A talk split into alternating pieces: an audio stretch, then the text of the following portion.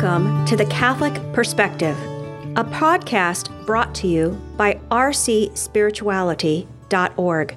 Enjoy the episode. Love one another as I have loved you. That is Christ's new commandment, his Last Supper gift to the Church, to all of us, that allows us to become co-redeemers with him, to be his partners in the extension of his kingdom to every corner of our own lives and to every corner of this beautiful fallen world. With his grace at work in us, our choices to love as Christ loves truly can be the catalyst for growth in holiness, happiness, and supernatural fruitfulness day by day. Many of the ways we express this love, the works of mercy, as Catholic spirituality traditionally calls them, are not available to us every day. We can only bury the dead and visit the sick occasionally, for example, but there is something that all of us do every day that, if we want, can become a constant expression of Christ-like love. Talk. We talk every day, all the time. We talk with our voices, and we also talk with the words we put in our text messages, our emails, and our social media interventions. We are constantly communicating with words. But how often do we recognize in this flow of talk a chance to love like Christ? This conference is an attempt to help us recognize it and take advantage of it all the time.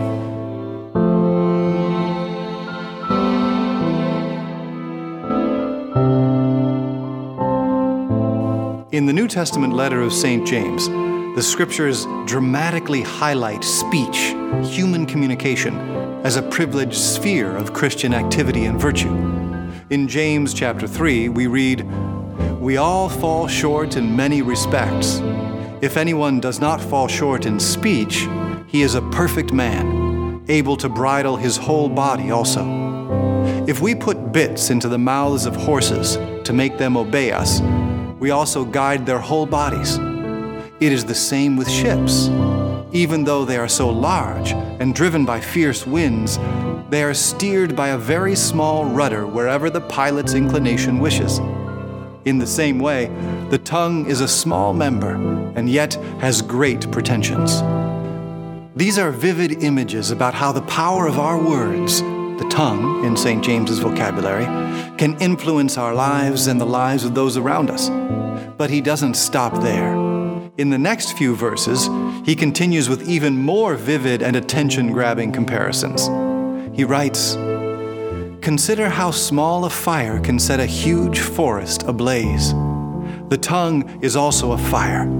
It exists among our members as a world of malice, defiling the whole body, and setting the entire course of our lives on fire, itself set on fire by Gehenna. For every kind of beast and bird, of reptile and sea creature can be tamed and has been tamed by the human species. But no human being can tame the tongue.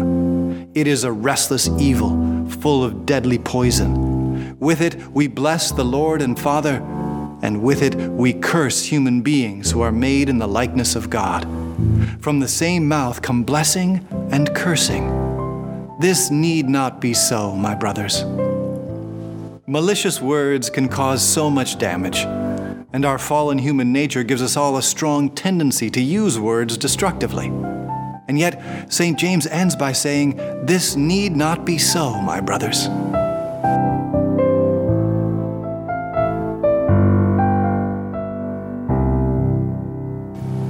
If human speech has powerful potential for evil, it must also have powerful potential for good. Our experience proves that this is the case. Just remember how many times the right word of advice, encouragement, mercy, or compassion has relieved a seemingly unbearable burden of stress, confusion, or disappointment. In a real sense, words have the power to give new life, to resurrect a soul stuck in the tomb of sadness, ignorance, or hopelessness. Words can do this. Words are powerful. The book of Proverbs puts it like this, "Gracious words are like a honeycomb, sweetness to the soul and health to the body."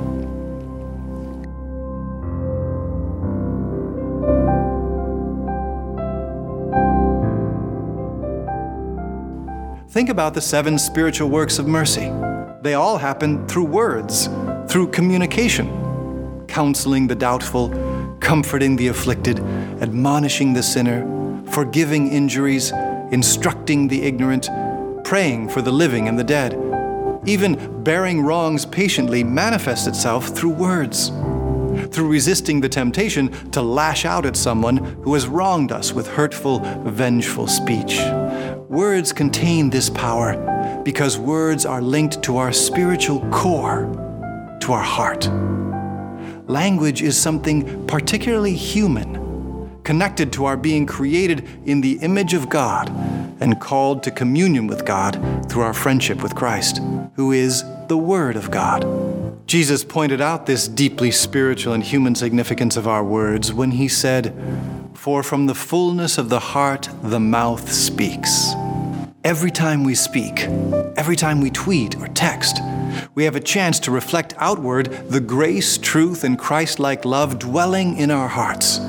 And every time we do that, we build up the everlasting kingdom of Christ.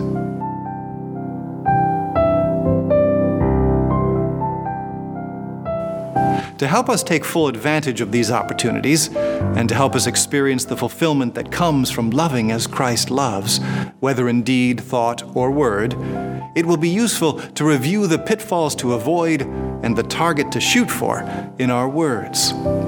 This is especially important because today's post-truth culture of constant digital communication seems to have completely forgotten about even basic moral decency in this area.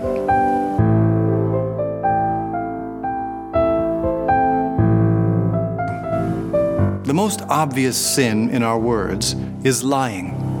If we aren't speaking and communicating the truth without exaggeration or falsification, we are misusing the great gift of speech.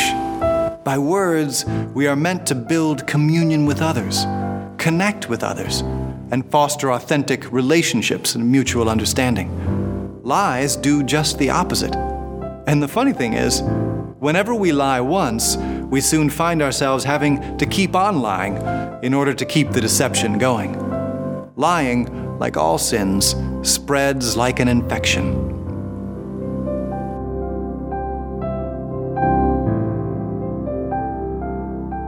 When we spread lies about other people, the gravity of the sin increases. This type of lying is called calumny or slander.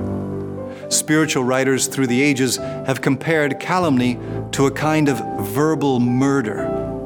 With our false words, we destroy other people's reputations and make it impossible for them to live normal, fruitful lives. We can do irreparable damage with calumny, which is why repenting from this sin always requires us to make an attempt to repair whatever damage we caused.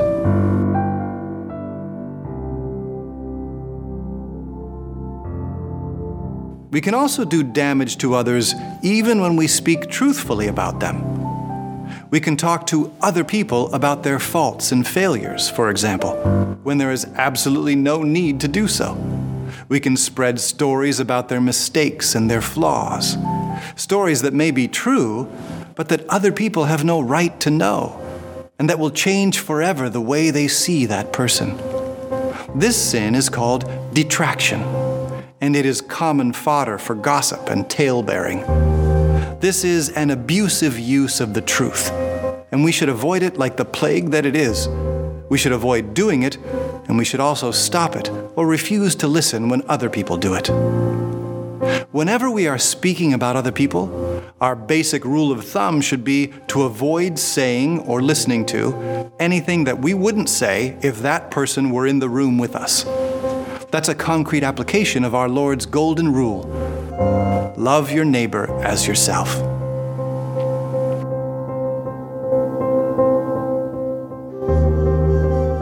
Flattery and boasting are other ways that we can deviate from the truth and use words to distort relationships instead of building authentic communion. And harsh, wounding, or destructive criticism is another way to abuse the truth. It is often the result of uncontrolled anger. When we see something that can be improved, we should choose the circumstances and manner of speaking about it that will build others up, not tear them down. This is what constructive criticism, loving and wise feedback, is all about. If we tend to keep falling into one of these sins on a regular basis, it would be worthwhile to reflect deeply on why.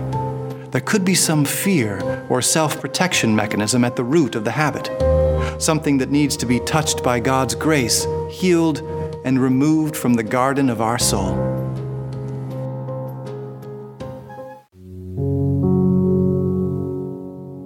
Those are the destructive ways of using words that we should avoid. But what about the positive use of words? We have already reviewed the seven works of spiritual mercy, which open up a wide arena for loving others with Christ-like love through what we say. But I would like to finish this conference with a quotation from Saint Paul, who gives a good summary of what we should strive for as Christians in our speech and communication.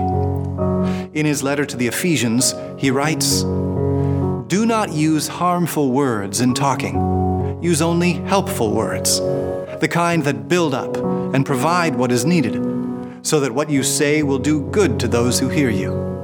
And do not make God's Holy Spirit sad, for the Spirit is God's mark of ownership on you, a guarantee that the day will come when God will set you free. Get rid of all bitterness, passion, and anger.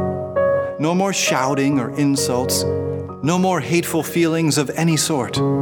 Instead, be kind and tender-hearted to one another, and forgive one another, as God has forgiven you in Christ." Let's welcome the gift of Christ's new commandment, the gift he gave us at the Last Supper, so that we can actively cooperate with the flourishing of God's saving grace in our lives and in our world. And let's start with the handiest tools at our disposal: our words. You have been listening to The Catholic Perspective, a resource from r c spirituality dot org. Please visit our website and check out more great resources to help you pray, learn, grow, and go. Please join our team of digital missionaries by subscribing at r c spirituality dot org.